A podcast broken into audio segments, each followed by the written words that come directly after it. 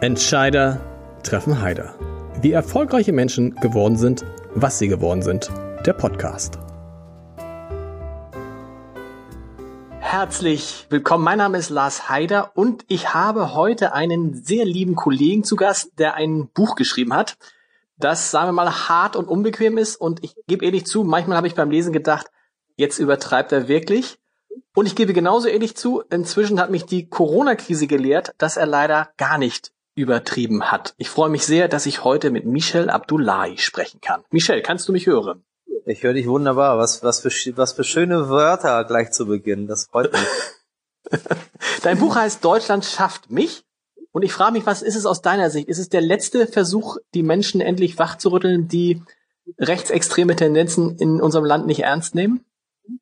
Ich habe heute alleine gelesen, dass man von über 280 tausend rassistischen und extremistischen Anschlägen auf Minderheiten ausgeht. 280.000. Das ist die Dunkelziffer, die angegeben wird. Und davon sind irgendwie 250 äh, zur Anzeige gebracht worden. Und wenn man solche Zahlen hört, die sich ziemlich mit dem decken, was ich so an Erfahrungen tagtäglich geschildert bekomme, dann ist das schon ganz schön erschreckend, ja. Absolut, aber tatsächlich Hoffst du, dass du damit Leute erreichen kannst, die offensichtlich an solchen an solchen Aktionen beteiligt sind oder einfach gegen solche Aktionen schlicht nichts machen, was mindestens genauso schlimm ist?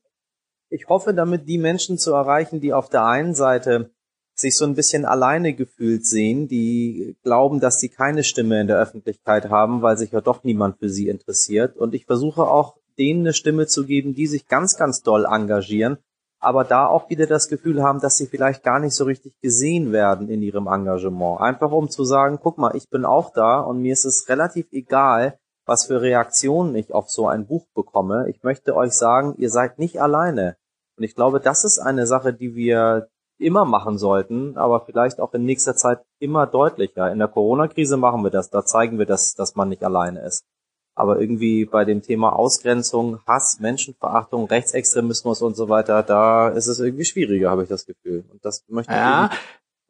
Wir kommen nachher nochmal zur Corona-Krise, wo ich, wo ich finde, wo sich vieles, was du in deinem Buch beschreibst, wo man es auf einmal selbst, ich sag's mal, als Deutscher spürt, wo ich einmal merke, ja. ups, die Leute gucken auf mein Kennzeichen. Kommt, kommen wir nachher noch dazu. Also, ja, was ich, was ich interessant finde, ist, ähm, was du in dem Buch aufgearbeitet hast, so ein bisschen historisch, wie das Ganze in den vergangenen Jahrzehnten gelaufen ist. Denn tatsächlich, wir erinnern uns, in den 90er Jahren gab es in Deutschland mal eine Vielzahl von äh, rechtsextremistischen Anschlägen, Mölln, Solingen. Und dann beschreibst du es in deinem Buch ganz gut. Dann wurde es eigentlich bis zum Sommermärchen 2006, hatte man den Eindruck, hey, wir haben es geschafft, oder? Absolut. Irgendwie war dieses Sommermärchen, dieses 2006 zu Gast bei Freunden, alle saßen beieinander und plötzlich hast du eine bunt durchgemischte Nationalmannschaft gehabt. Und ich habe mir damals auch mein erstes Deutschland-Trikot gekauft mit Miroslav Klose hinten drauf. Das war für mich selber irgendwie so ein Moment zu sehen, ich möchte jetzt dazugehören und ich lasse mir das nicht von anderen Leuten kaputt machen. Ich gehöre dazu und ich möchte dieses Trikot jetzt gerne anziehen. Ich möchte mich gerne vor den Fernseher setzen oder ins Stadion und meiner Mannschaft zujubeln. Das hat damals ziemlich gut funktioniert, hielt aber nicht ganz so lange. Vier Jahre, würde ich sagen. Ja, das ist ja die Frage, das würde mich interessieren, was ist dann in diesen Jahren danach? Alle haben die Deutschen ähm, bejubelt dafür. Es war auch so toll, weil die Deutschen auch zum ersten Mal dann auch nicht gewonnen haben und trotzdem eine beliebte, eine beliebte Mannschaft waren. Und dann, was ist denn in den Jahren danach passiert? Wieso konnte sich das wieder so zurückentwickeln? Also ich glaube, es gibt in der Gesellschaft immer Menschen, die mit dem, was gerade passiert, nicht einverstanden sind. Und ich glaube, das war 2006 auch so da gab es viele Leute. Wir haben damals Social Media in dieser Form nicht gehabt. Man, ich habe das über, über andere Kanäle, über ganz persönliche Kanäle erfahren. Die waren nicht damit glücklich, dass da irgendwie ein Misut Özil oder ein Boateng oder ein äh, David Odonko oder was so in diesen Jahren alles so in der Nationalmannschaft entstand, da mitspielen. Die waren der Meinung, das ist nicht die deutsche Nationalmannschaft. Die wird wahrscheinlich irgendwann aussehen wie in Frankreich und dann sind die ja alle schwarz und das sind ja keine Deutschen. Und diese Menschen haben im Laufe der Zeit immer weiter eine Stimme bekommen. Und ich glaube, das gipfelte 2010 in Sarazins Buch tatsächlich, dass da jemand kam, der halt nicht aussah wie der klassische Rechtsextremist und den genau diese Vorurteile und genau diese Klischees bestätigt hat. Und dann hat man die Möglichkeit gehabt zu sagen, ja, schau mal, Wenn der, wenn der Sozi das sagt, wenn der Bankenchef das sagt, wenn der Innensenator das sagt, wenn das ein gewählter Mann sagt, äh, im Anzug noch dazu und dann in seinem Buch millionenfach verkauft, ähm, dann kann das ja nur stimmen und das habe ich mir auch schon immer gedacht. Das war, glaube ich, die Sache. Ja, das ist tatsächlich auch, wenn man im, im zurückblickt, sieht man sich fragt, wieso haben das damals zu diesem Zeitpunkt so viele Menschen gekauft? Das ist ja das, was man immer befürchtet als jemand, der hier lebt. Schlummert das irgendwie am Ende dann doch in diesem Volk? Und du beschreibst es ja relativ deutlich. Es schlummert offensichtlich. Und dann entlädt es sich dann in so einem Kauf eines Buches, das irgendwie der Bestseller des Jahres war, 2010.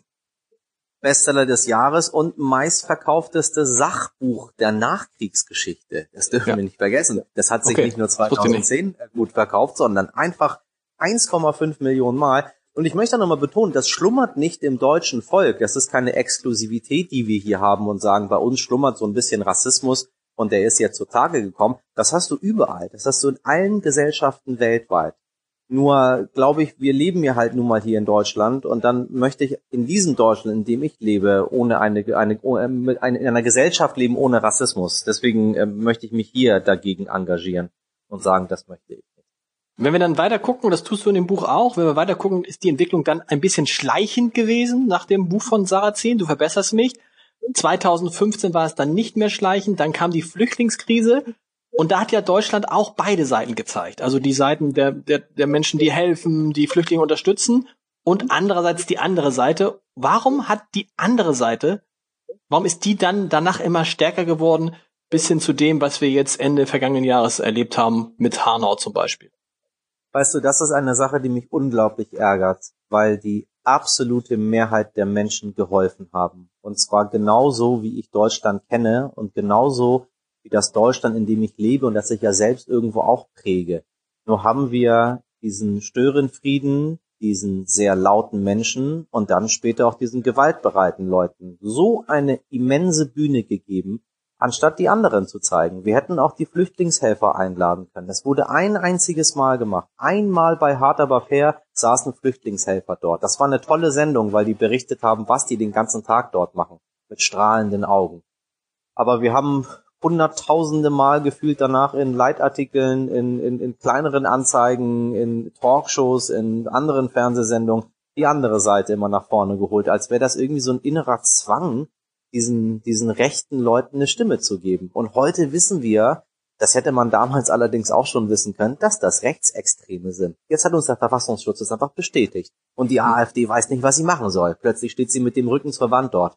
Und damals haben wir versucht, das irgendwie mit Rechtspopulismus und irgendwie noch freundlich und Meinung und diskutieren irgendwie gerade zu biegen. Ich weiß es nicht. Es, es, ist, es ist furchtbar, dass es passiert ist. Rückblickend ist es wirklich die, diese, diese Talkshow bei Günter Jauch, in der Bernd Höcke, äh, Bernd, da ist er wieder, Björn Höcke saß. ich gucke so viel, äh, ich guck so viel heute Show, in der Björn Höcke saß, ähm, ist ja dass das überhaupt möglich war, dass da sich einer hinsetzt und die Deutschlandfahne auf seine Stuhllehne setzt und das bei Günter Jauch. Aus heutiger Sicht wäre das undenkbar, aber damals war das einfach Leichtfertigkeit. Naja, ich muss zweierlei sagen. Ähm, einmal ist es auch aus heutiger Sicht nicht undenkbar, weil diese Gestalten sitzen immer noch in Talkshows. Das äh, ZDF führt mit den Interviews, die ARD führt mit den Interviews, die privaten Sender führen mit den Interviews. Mittlerweile haben sie herausgefunden, dass man mit einigen von denen lieber keine Interviews mehr führen sollte. Aber die sitzen immer noch da und wir sprechen mit denen. Also haben wir aus damals nichts gelernt. Und zu dieser Günther Jauch-Geschichte damals. Wenn man sich nicht sicher ist, was mit diesen Leuten ist, dann finde ich es absolut richtig, zu Beginn mit denen zu sprechen, um das herauszufinden. Nun haben wir mit ihm damals bei Günther Jauch gesprochen und wir haben herausgefunden, was er denkt. Danach hätte man ihn ausgrenzen müssen oder ganz deutlich benennen, was dieser Mensch macht. Warum wir ihn danach immer wieder weiter eingeladen haben, das weiß ich nicht. Wie würdest du, das ist ja auch ein Thema, das bei uns auch in der Redaktion viel ähm, diskutiert wird. Wie sieht für dich der ideale Umgang mit der AfD aus? Weil man kann man sie ernsthaft einfach in den Medien nicht stattfinden lassen, wenn sie in vielen Parlamenten sitzt, wenn sie da Anträge stellt, etc.? Nein, man sollte natürlich immer darüber berichten, was passiert. Äh, und ich finde, das wird auch vielerlei Hinsicht richtig gemacht, aber leider in, in Dingen, die dann Leuchtfeuer sind, wenn du die großen Talkshows hast, wo die Millionen zugucken oder wenn es dann die Titelseite von bestimmten Zeitungen ist, äh, dann wieder nicht. Natürlich soll man sich mit den Leuten unterhalten, aber wenn ich irgendwann herausfinde, dass man gegenüber ein Rechtsextremist ist, dann muss ich das genauso benennen. Und ich muss das für die Leserinnen und Leser einordnen. Wir haben ja die Experten, die dort sitzen. Wir haben die Menschen, die sich damit beschäftigen. Das ist ja die Aufgabe der Presse, das zu tun. Wir ordnen mit unserer Arbeit, mit unserem Wissen das für die Menschen, die vielleicht nicht die Möglichkeit haben, das einzuordnen. Wir ordnen das für die ein. Aber ich habe das Gefühl, dass wir uns in einer ganz klaren Einordnung immer so ein bisschen davon geschlichen haben, um nicht so wirklich in aller Härte zu benennen, was da gerade passiert. Weil ich glaube, dass das für einen selber ganz schön schwierig ist, wenn man dort ganz deutlich sagt, Mist, ich gebe hier tatsächlich einem Rechtsextremen ganz, ganz viel Platz in meinem Medium, in meiner Zeitung, in meiner Talkshow. Also unterhalten ja, aber wenn wir herausfinden, dass dieser Mensch unsere, unsere freiheitlich-demokratische Grundordnung zerstören will, was sollen wir dem denn dann noch Raum geben? Dann reicht diese eine Zeile, finde ich, aus. Der, der Interessante ist, das, was du sagst, sagt auch, Bildchefredakteur Julian Reichelt. Der hat in diesem Podcast mal, ja. hat er wirklich, der hat in diesem Podcast mal gesagt, ich habe es mir vorhin nochmal angehört, er hat gesagt, dass es in seiner Zeitung keine Interviews mit AfD-Politikern gibt. Ja, das lasse ich einfach mal unkommentiert, weil es in der Bildzeitung ganz viele andere Dinge gibt, die genau dazu beigetragen haben. Man kann sich ganz schön elegant davonschleichen, indem man sagt, wir interviewen diese Leute nicht, aber wir nutzen die Titelschlagzeilen, die wir dort raushauen. Wir mhm. schlagt, wir, wir, wir titeln als erstes zur Vereidigung des Bundesinnen- und Heimatministers, dass er sagt, der Islam gehört nicht zu Deutschland. Das hat doch eine immense Signalwirkung. Und da weiß die Bildzeitung ganz genau, wie sie das für ihre Klientel nutzen kann. Du hast die Rolle der Medien, einmal der klassischen Medien, wie wir sie heute nennen, ja eben beschrieben. Wäre die Lage in Deutschland eine andere, wenn es die sozialen Medien nicht geben würde? Ich glaube, ja. Es hätte ein wenig länger gedauert, bis diese Menschen sich festigen. Es wäre nicht so schnell gegangen und ich glaube, der Zuspruch wäre auch nicht so immens gewesen. Weil wenn du ein Produkt nicht siehst, dann kannst du es ja auch nicht kaufen. Und dafür braucht es eine viel längere Zeit, um das den Leuten irgendwie klar zu machen, was dort passiert. Aber dadurch, dass wir die sozialen Medien haben, dass diese Leute überall sichtbar sind und auch in der Lage sind, durch leicht zugängliche Dinge wie Videos ihre, ihre Propaganda unter die Leute zu bringen, ihre Falschnachrichten, ihre Verschwörungstheorien. Und dann erwischst du Leute, die unzufrieden sind. Das ist der zweite Punkt. Wir haben einfach heute in unserem Land sehr viele Menschen, die aus verschiedenen Gründen unzufrieden sind, weil beispielsweise die etablierten Parteien sie nicht abholen dort, wo man sie abholen sollte und diese beiden Dinge, finde ich, haben dazu geführt, dass es zu einem extremen Erstarken gekommen ist. Ich bin relativ sicher, dass nach den Anschlägen in den 90ern, Mölln, Hoyerswerda, Solingen und so weiter, wenn es damals die sozialen Netzwerke schon gegeben hätte, es wäre jemand von der NPD auf die Idee gekommen, sich in einen feinen Anzug zu stellen, braves Deutsch zu sprechen und dann so zu tun, als möchte, möchte man nur das Volk beschützen. Und ich glaube, damals wären sie schon genauso stark geworden wie heute, weil es gab sie damals ja auch schon. Diese Denke ist ja nicht eine Sache, die vom Himmel gefallen ist, die die AfD äh, erfunden hat. Sie hätten die Leute darin bestärkt, das zu denken. Und wir haben unser Übriges dazu getan, indem wir sie uns seriös gelogen haben.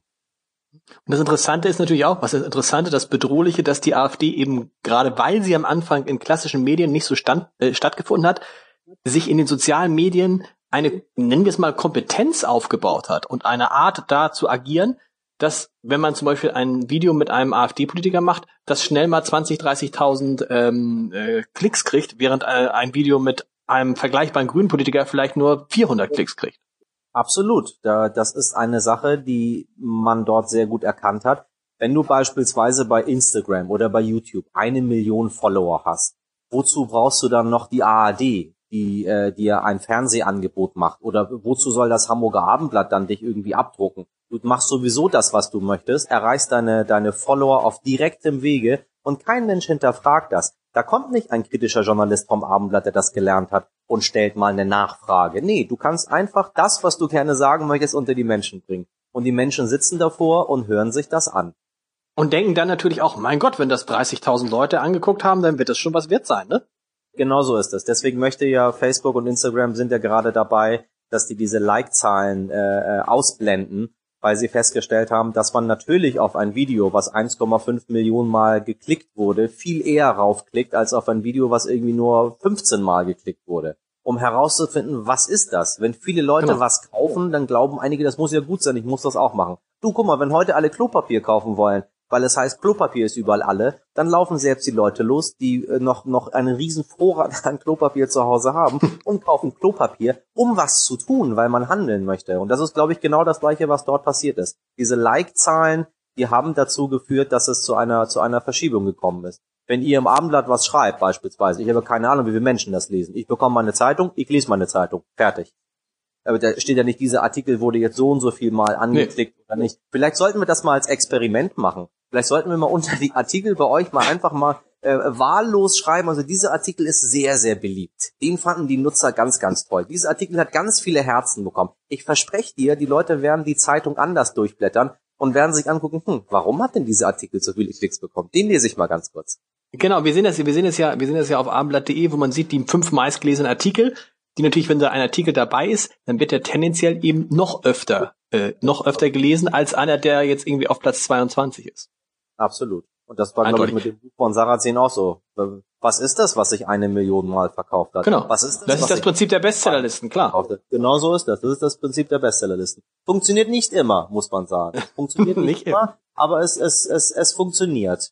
Wenn man es schafft, äh, zur richtigen Zeit am richtigen Ort zu sein. Es, es bedarf auch ein bisschen Glück, es bedarf auch ein paar Umstände, die dazu führen. Es bedarf einer, einer Gesamtstimmung, die im Raum ist. Und wenn eines zum anderen führt, äh, dann kommt das, was wir heute haben, bei raus. Dann passieren solche Dinge wie in Hanau letztendlich. Hm. Ich habe am Anfang gesagt, dass ich dein Buch am Anfang sehr hart fand. Habe gedacht, oh, er übertreibt. Und dann war ich in der Corona-Krise in Schleswig-Holstein. Als Hamburger in Schleswig-Holstein. Ja, und äh, das, ich weiß nicht, ob du das mitgekriegt hast, da, da gab es dann ja. ja. die Diskussion, ob die Hamburger jetzt Schleswig-Holstein verlassen sollen. Und da habe ich gedacht, na ja, komm, was soll das jetzt? Ist eine Diskussion und äh, bis dann der erste Nachbar kam und sagte, was machen Sie eigentlich noch hier? Was machen Sie denn hier? Was, sind Sie, so, was hier? ja, und dann habe ich und dann habe ich mit Freunden gesprochen, Freund in Eckernförde, da kam der Nachbar und sagte über den Gartenzaun, hau ab, du hast hier nichts mehr zu suchen. Ja, okay. und dann ist er zu ihm hingegangen und gesagt, äh, können wir nicht mehr reden, ich lasse Hamburger nicht mehr in mein Haus. Und das ging dann immer so weiter und da hat man halt gemerkt in Schleswig-Holstein auf dem Dorf, dass dann auf dem, auf dem Land, zum Glück da, wo ich bin, ehrlich gesagt, so gut wie nicht, aber viele andere haben mir das erzählt, dass dann geguckt wird auf Nummernschilder. Und dass dann jemand, der ein Hamburger ist, äh, ja. plötzlich einer ist, wo man das Gefühl hat, der gehört nicht hierher. Und da muss ich an dein Buch denken, ach so, ne, und so, habe ich gesagt, und so fühlt sich das also an. So fühlt sich das an. Ja, leider. Also ich, ich bin sehr traurig darüber, dass du diese Erfahrungen gemacht hast und ich möchte auch überhaupt gar nicht, dass jemand diese Erfahrungen macht, um zu wissen, wie es den anderen geht. Das ist, mhm. ist finde ich, das ist keine, keine gute Methode. Ich muss dich nicht hauen, damit du weißt, dass es weh tut. Äh, genau. damit ich nicht gehauen werde. Das ist, äh, ich, ich, ich wünsche mir, dass wir das ohne diese Mittel hinbekommen. Aber ich weiß ganz genau, wovon du sprichst. Weil, weil solange man es nicht selber erlebt, kann man sich nicht hineinfühlen. Und dann ist dieses Gefühl ganz schön schlimm, wenn man das. Das ist ein ganz, das, das ist, das ist irre. Das wollte ich sagen. Das ist, ich habe gedacht, Corona ist ein schlimmes Gefühl. Also es ist ein unfassbar schlimmes Gefühl, dass man plötzlich das, also ich, ich fahre jetzt, ich fahre, ich fahre dann meine, ich fuhr, fuhr dann meinetwegen durchs Land und dachte, oh, wenn jetzt alle, jetzt gucken die doch und jetzt ist der und hat der was gegen mich und wieso zeigt er auf mein Auto und äh, erkennt er mich nur weil ich Stichwort anders bin. Also in dem Fall bin ich ein Hamburger und kein Schleswig-Holsteiner. Hamburger, richtig, genau. Das deswegen ich, dieser dieser dieser Rassismus, dieser Rechtsextremismus, diese diese Tendenzen, die wir vermehrt in der Gesellschaft mittlerweile wahrnehmen, der macht vor gar nichts halt.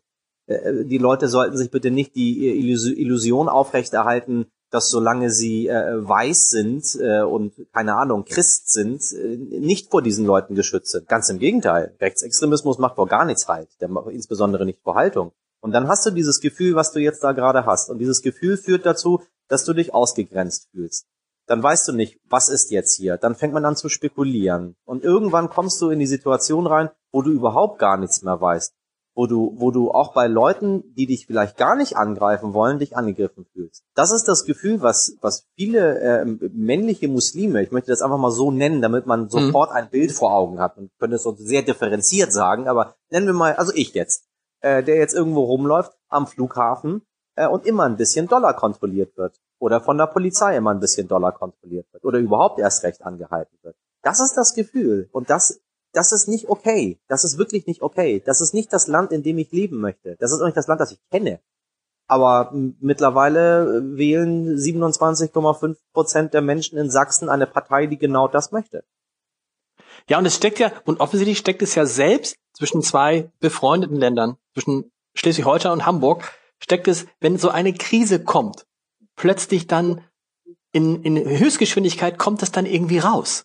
So nach dem Motto, ihr habt hier nichts zu suchen. Oder eben, es werden halt die Hamburger rausgewungen. Oder am Wochenende ähm, äh, gab es Grenzkontrollen zwischen Hamburg und Schleswig-Holstein. Da geht es ja nur darum, es geht ja nicht ja. darum, irgendwie, ihr stellt uns hier Corona ein, sondern ihr gehört hier nicht hin, bleibt, wo ihr seid. Und das finde ich, das ist so eine, so eine wirklich schlimme Grenzerfahrung, mit der ich dann gedacht habe, weißt du was, was äh, der Michel Abdullahi da in seinem Buch schreibt, es ist eigentlich noch viel schlimmer, wenn sich sozusagen Deutsche unter sich ist genau dasselbe Thema, wenn es mal zu so einer Situation kommt wie jetzt mit Corona.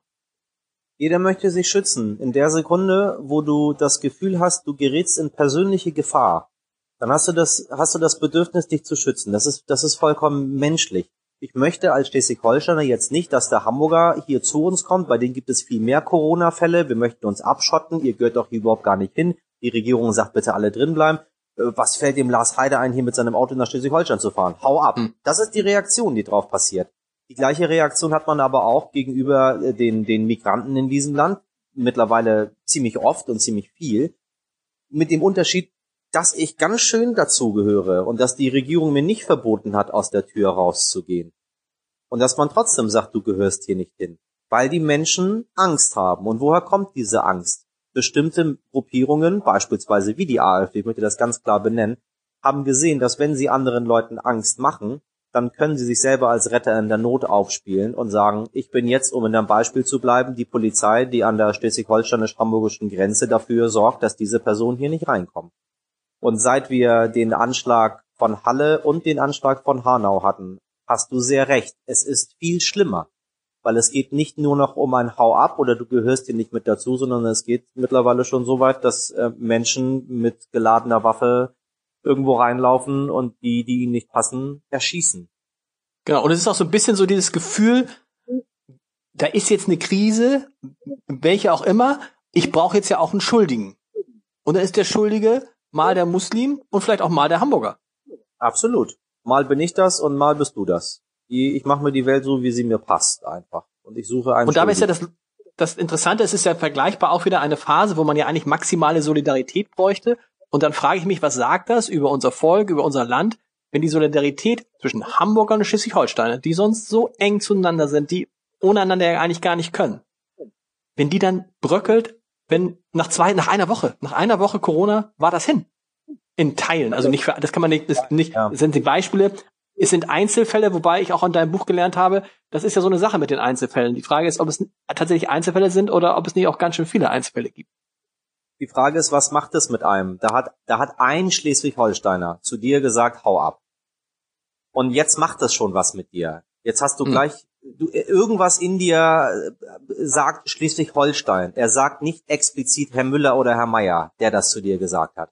Plötzlich ist es eine Sache, die zwischen Hamburg und Schleswig-Holstein steht. Es geht um Bundesländer. Dann geht es darum, warum gehöre ich denn nicht dazu? Sind die vielleicht anders als ich? Und wenn du jetzt ein Mensch wärst, der unsicher wäre, der, der Probleme hätte, der nicht wüsste, wohin, und dann kommt jemand und der ordnet das mal für dich ein und sagt, ja, ja, also zwischen Hamburg und Schleswig-Holstein, vielleicht wussten sie das nicht, da gibt es ja schon seit Jahrhunderten eine große Feindschaft und die gehören eigentlich nicht hm. dazu und das ist so und so und die nehmen uns noch das und das weg. Denkst du dir, hm, schau mal eine an. Und da sind wir wieder bei der, bei der Sache, die wir ganz zu Beginn besprochen haben. Da braucht es wieder Journalisten, da braucht es Wissenschaftler, da braucht es Menschen, die sich mit der Thematik wirklich beschäftigen, um das einzuordnen, um zu sagen, das, was der dir da erzählt, ist völliger Quatsch. Es gibt keine Feindschaft zwischen Schleswig-Holstein und Hamburg. Das war eine Person, die das gemacht hat und gegen diese hm. Person sollten wir vorgehen. Es gibt nicht einen, einen, einen, einen genetischen Unterschied zwischen Türken und Deutschen. Die Türken sind nicht wegen ihrer Gene dümmer. Macht aber niemand. Absolut. Absolut. Übrigens genauso erschreckend fand ich ja, ich weiß nicht, wie es dir ging oder ging ja, wie schnell all die Rechte, insbesondere die Freiheitsrechte, auf die wir ja stolz sind, auf einmal verschwunden waren. und auf einmal eingeschränkt werden könnten. Und habe ich gedacht, ja, das ist okay in Deutschland, angesichts der Regierung, die wir jetzt haben, ist es okay. Aber ich habe mich dann auch gefragt, was wäre denn, wenn in Thüringen AfD-Ministerpräsident wäre? Der würde wahrscheinlich das ganze Land jetzt äh, äh, abschotten oder so. Das ist auch, finde ich, so eine Grenzerfahrung, die zeigt, wie schnell das kippen kann in die eine oder die andere Richtung, die ich mir vor, wo ich, wenn mir das einer vor zwei, drei Monaten erzählt hätte, hätte ich gesagt, genau, du spinnst. Ich bin dir sehr dankbar für diese, für diesen Satz, Lars, weil das, das wird zu wenig gesagt.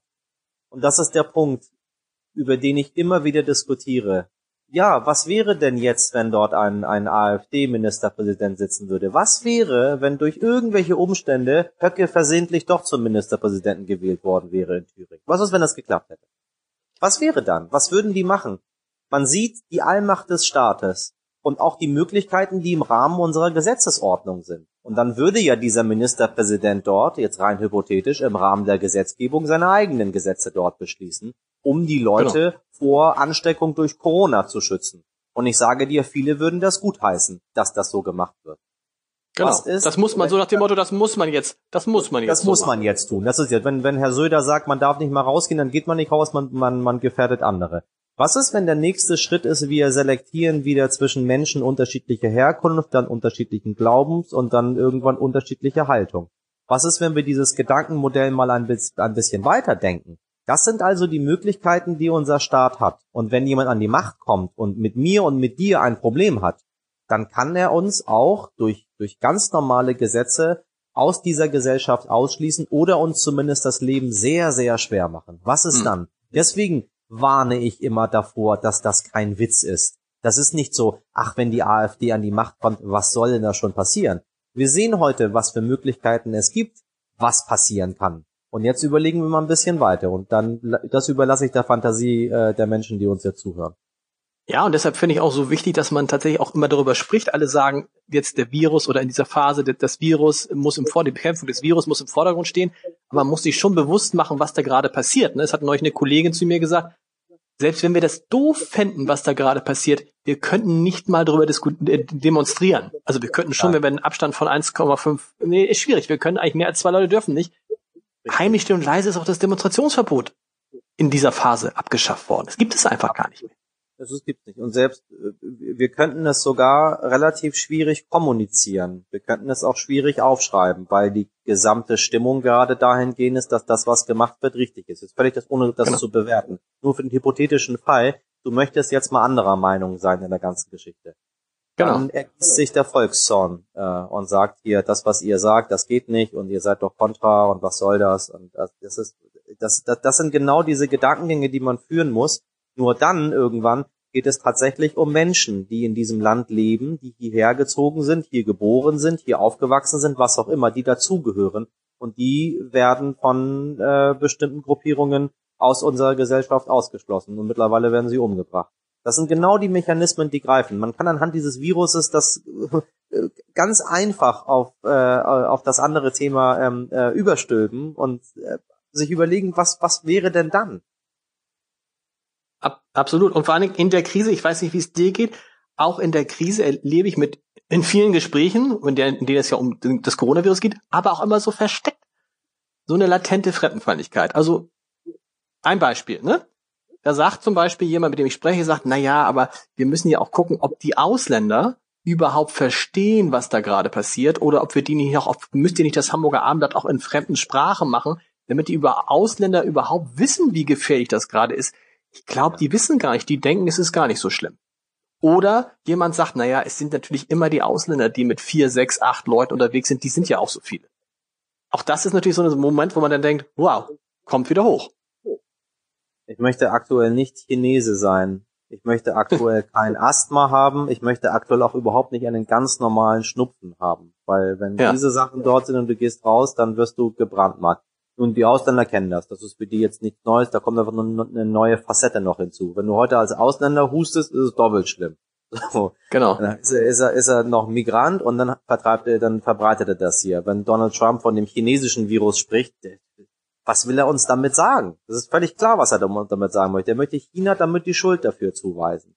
Ja, das ist, ja. das ist latente Fremdenfeindlichkeit, die überall mitschwingt. Ja, Ausländer gehen immer in Gruppen zusammen. Nein, Ausländer gehen nicht in Gruppen zusammen. Die Ausländer verstehen das nicht. Ernsthaft? All die 25 Prozent Bevölkerung, die sich hier nahtlos integriert haben, die setzen wir gleich mit, mit ein paar Leuten, mit, mit wirklich ein paar Leuten, die es immer noch nicht geschafft haben, sich zu integrieren, die sich nicht integrieren wollen, für die sollen wir das übersetzen.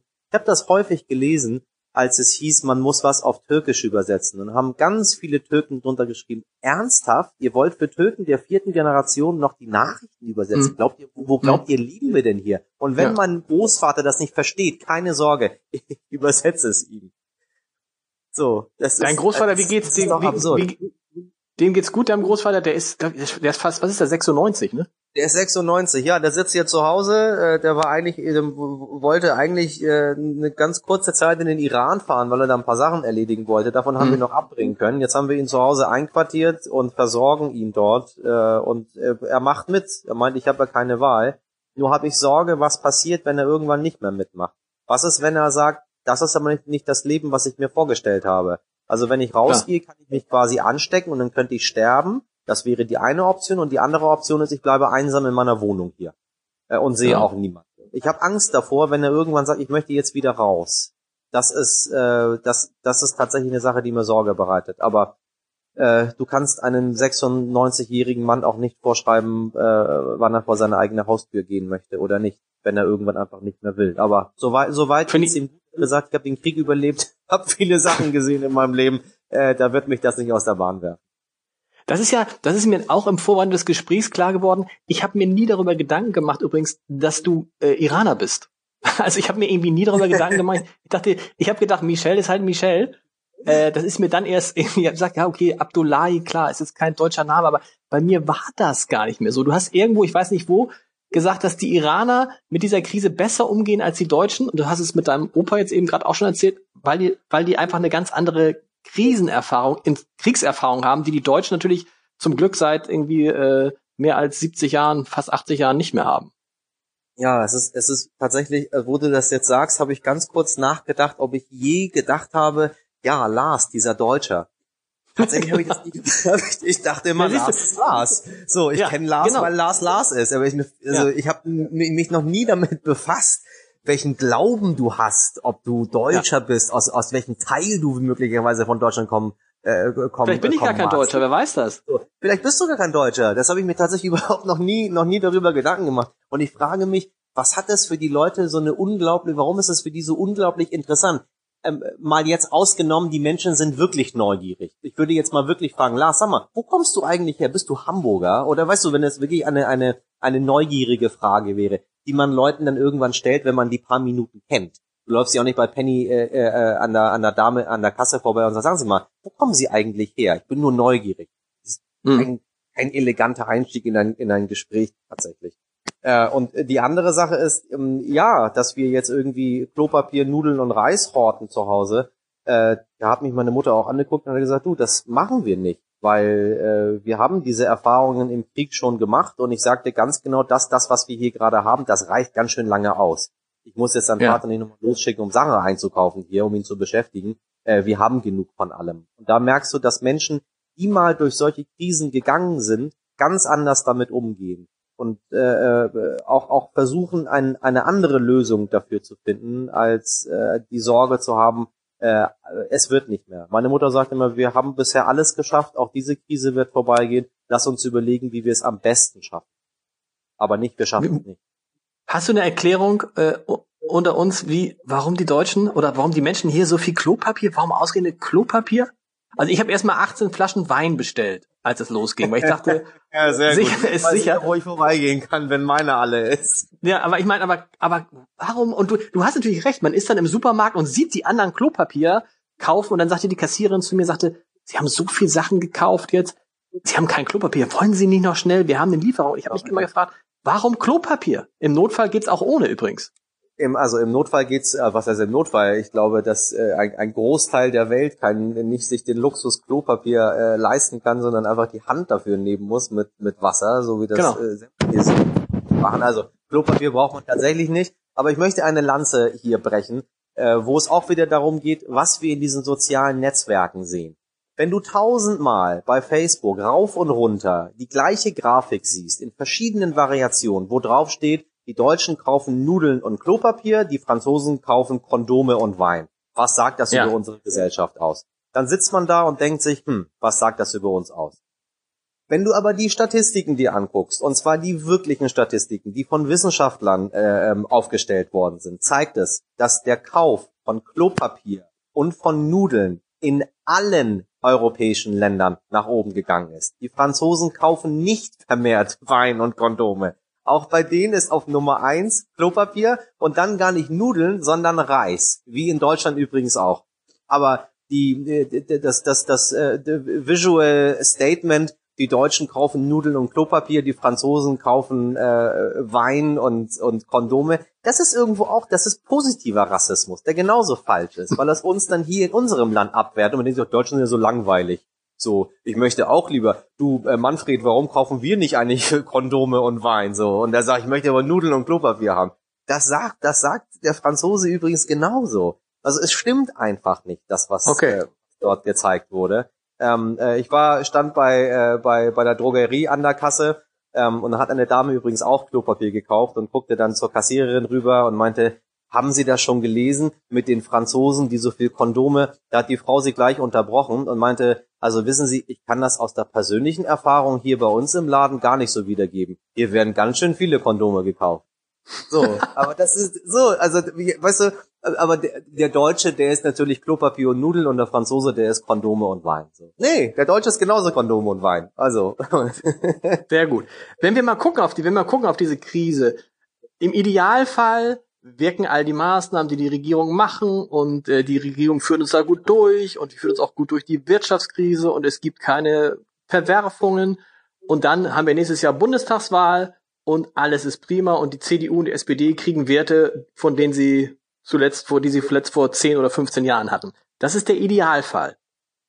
Was ist aber, wenn es nicht so läuft? Wenn vielleicht die Zahl, die, die, die Zeit der, der, der Ausgangs-, also der, der Einschränkung der Kontaktsperren zu lange dauert, es zu Verwerfungen kommt, es vielleicht auch zu gesellschaftlichen, vielleicht sogar Unruhen, dann mag ich gar nicht daran denken, wie die Bundestagswahl nächstes Jahr ausgeht.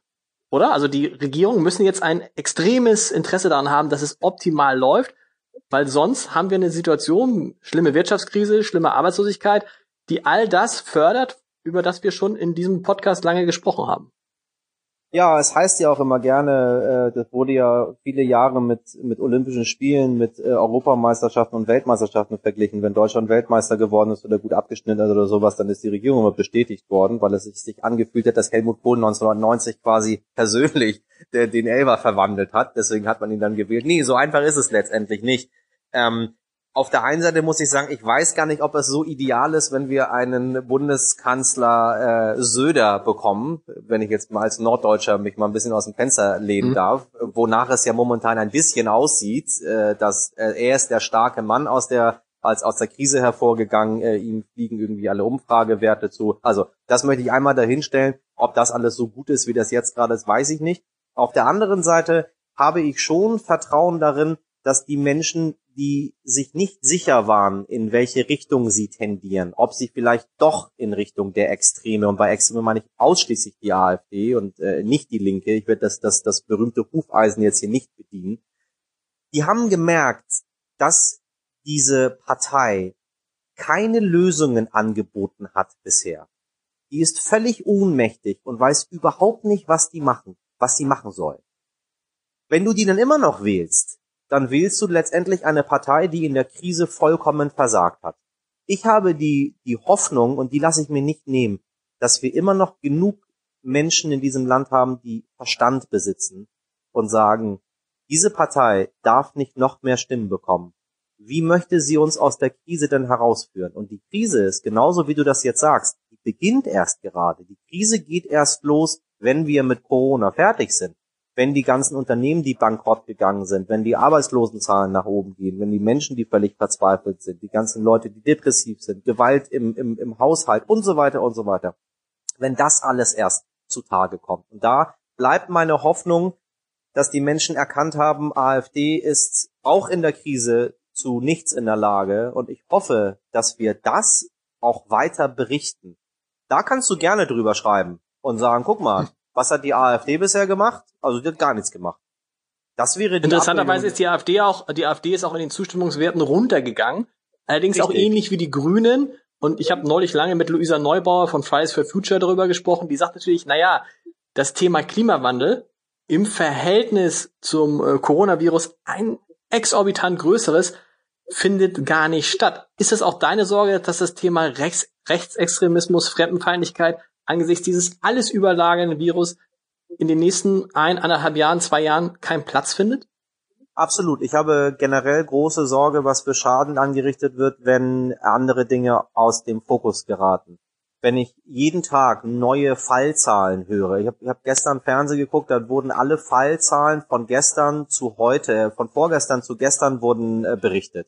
Dann war da die Meldung Saarland äh, vorgestern 934 Corona-Fälle, heute 937 Corona-Fälle. Da sitzt du ein bisschen sprachlos davor und denkst dir, ja, wir haben es verstanden, dass da draußen was los ist und dass wir alle handeln müssen, um dagegen vorzugehen. Ich mache ja schon mit und sitze zu Hause und, und passe auf, dass ich keine anderen Menschen anstecke. Aber was ist mit den Themen wie Klimawandel? Was ist mit den Themen wie soziale Ungerechtigkeit? Was ist mit all den Leuten, die jetzt in, in Kurzarbeit geschickt werden und danach überhaupt vielleicht gar nicht mehr in ihren Betrieb zurückkehren können? Weil viele Betriebe das möglicherweise jetzt überhaupt nutzen oder nutzen müssen, äh, um aus dieser Sache herauszukommen, indem sie die Leute vor die Tür setzen. Was ist mit dem Rassismus? Was ist mit den ganzen Anschlägen, die immer noch tagtäglich in unserem Land passieren? Was ist damit? Wir dürfen auch in dieser Krise, und zwar weil wir ein so starkes Land sind, diese ganzen anderen Themen nicht außen vor lassen. Dass man eine eine Zeit lang über, über, über diesen wirklich ernsten Fall Corona so heftig diskutiert, hat seine absolute Berechtigung. Aber wir müssen auch Schritt für Schritt wieder versuchen, über die Berichterstattung und über die Themen, die uns bewegen, in die Normalität zurückzukommen. Und die Normalität heißt immer noch soziale Ungerechtigkeit bekämpfen, Rassismus bekämpfen, Klimawandel bekämpfen. Das sind für mich drei elementare Themen, die nach Corona noch Generationen von uns beschäftigt werden. Michel, das war wie man so schön sagt, ein wunderbares Schlusswort. Ich danke dir, bin immer noch begeistert von dieser Podcast-App, mit der man mit Hilfe eines, äh, du bist irgendwo in Hamburg wahrscheinlich, ne? Oder wo bist du? Ja, bist ich sitze im Büro. Ja, ich sitze im Büro gerade äh, auf der quasi auf der großen Freiheit und gucke auf den Kiez runter, wo kein Mensch ist. Wo, gehst du ins Büro tatsächlich noch? Kein Homeoffice? Ich musste heute ins Büro gehen, weil ich von hier Überweisungen für meine Kollegen tätigen musste, die jetzt natürlich alle da sitzen und äh, äh, die Zahlungen nicht bekommen, all die freien Mitarbeiter. Und ich mhm. habe eine Woche gewartet, um alle Rechnungen zusammenzusammeln und äh, aus Sicherheitsgründen sind die Systeme alle getrennt voneinander. Also musste ich hier ganz normal an die Ordner und Akten hin äh, und Überweisungen eintippen, weil ich der Einzige bin, der hier noch überhaupt da ist. Alle anderen habe ich nach Hause geschickt, damit die Leute zumindest ihr Geld bekommen. Michel, vielen, vielen Dank. Ich danke dir ganz herzlich.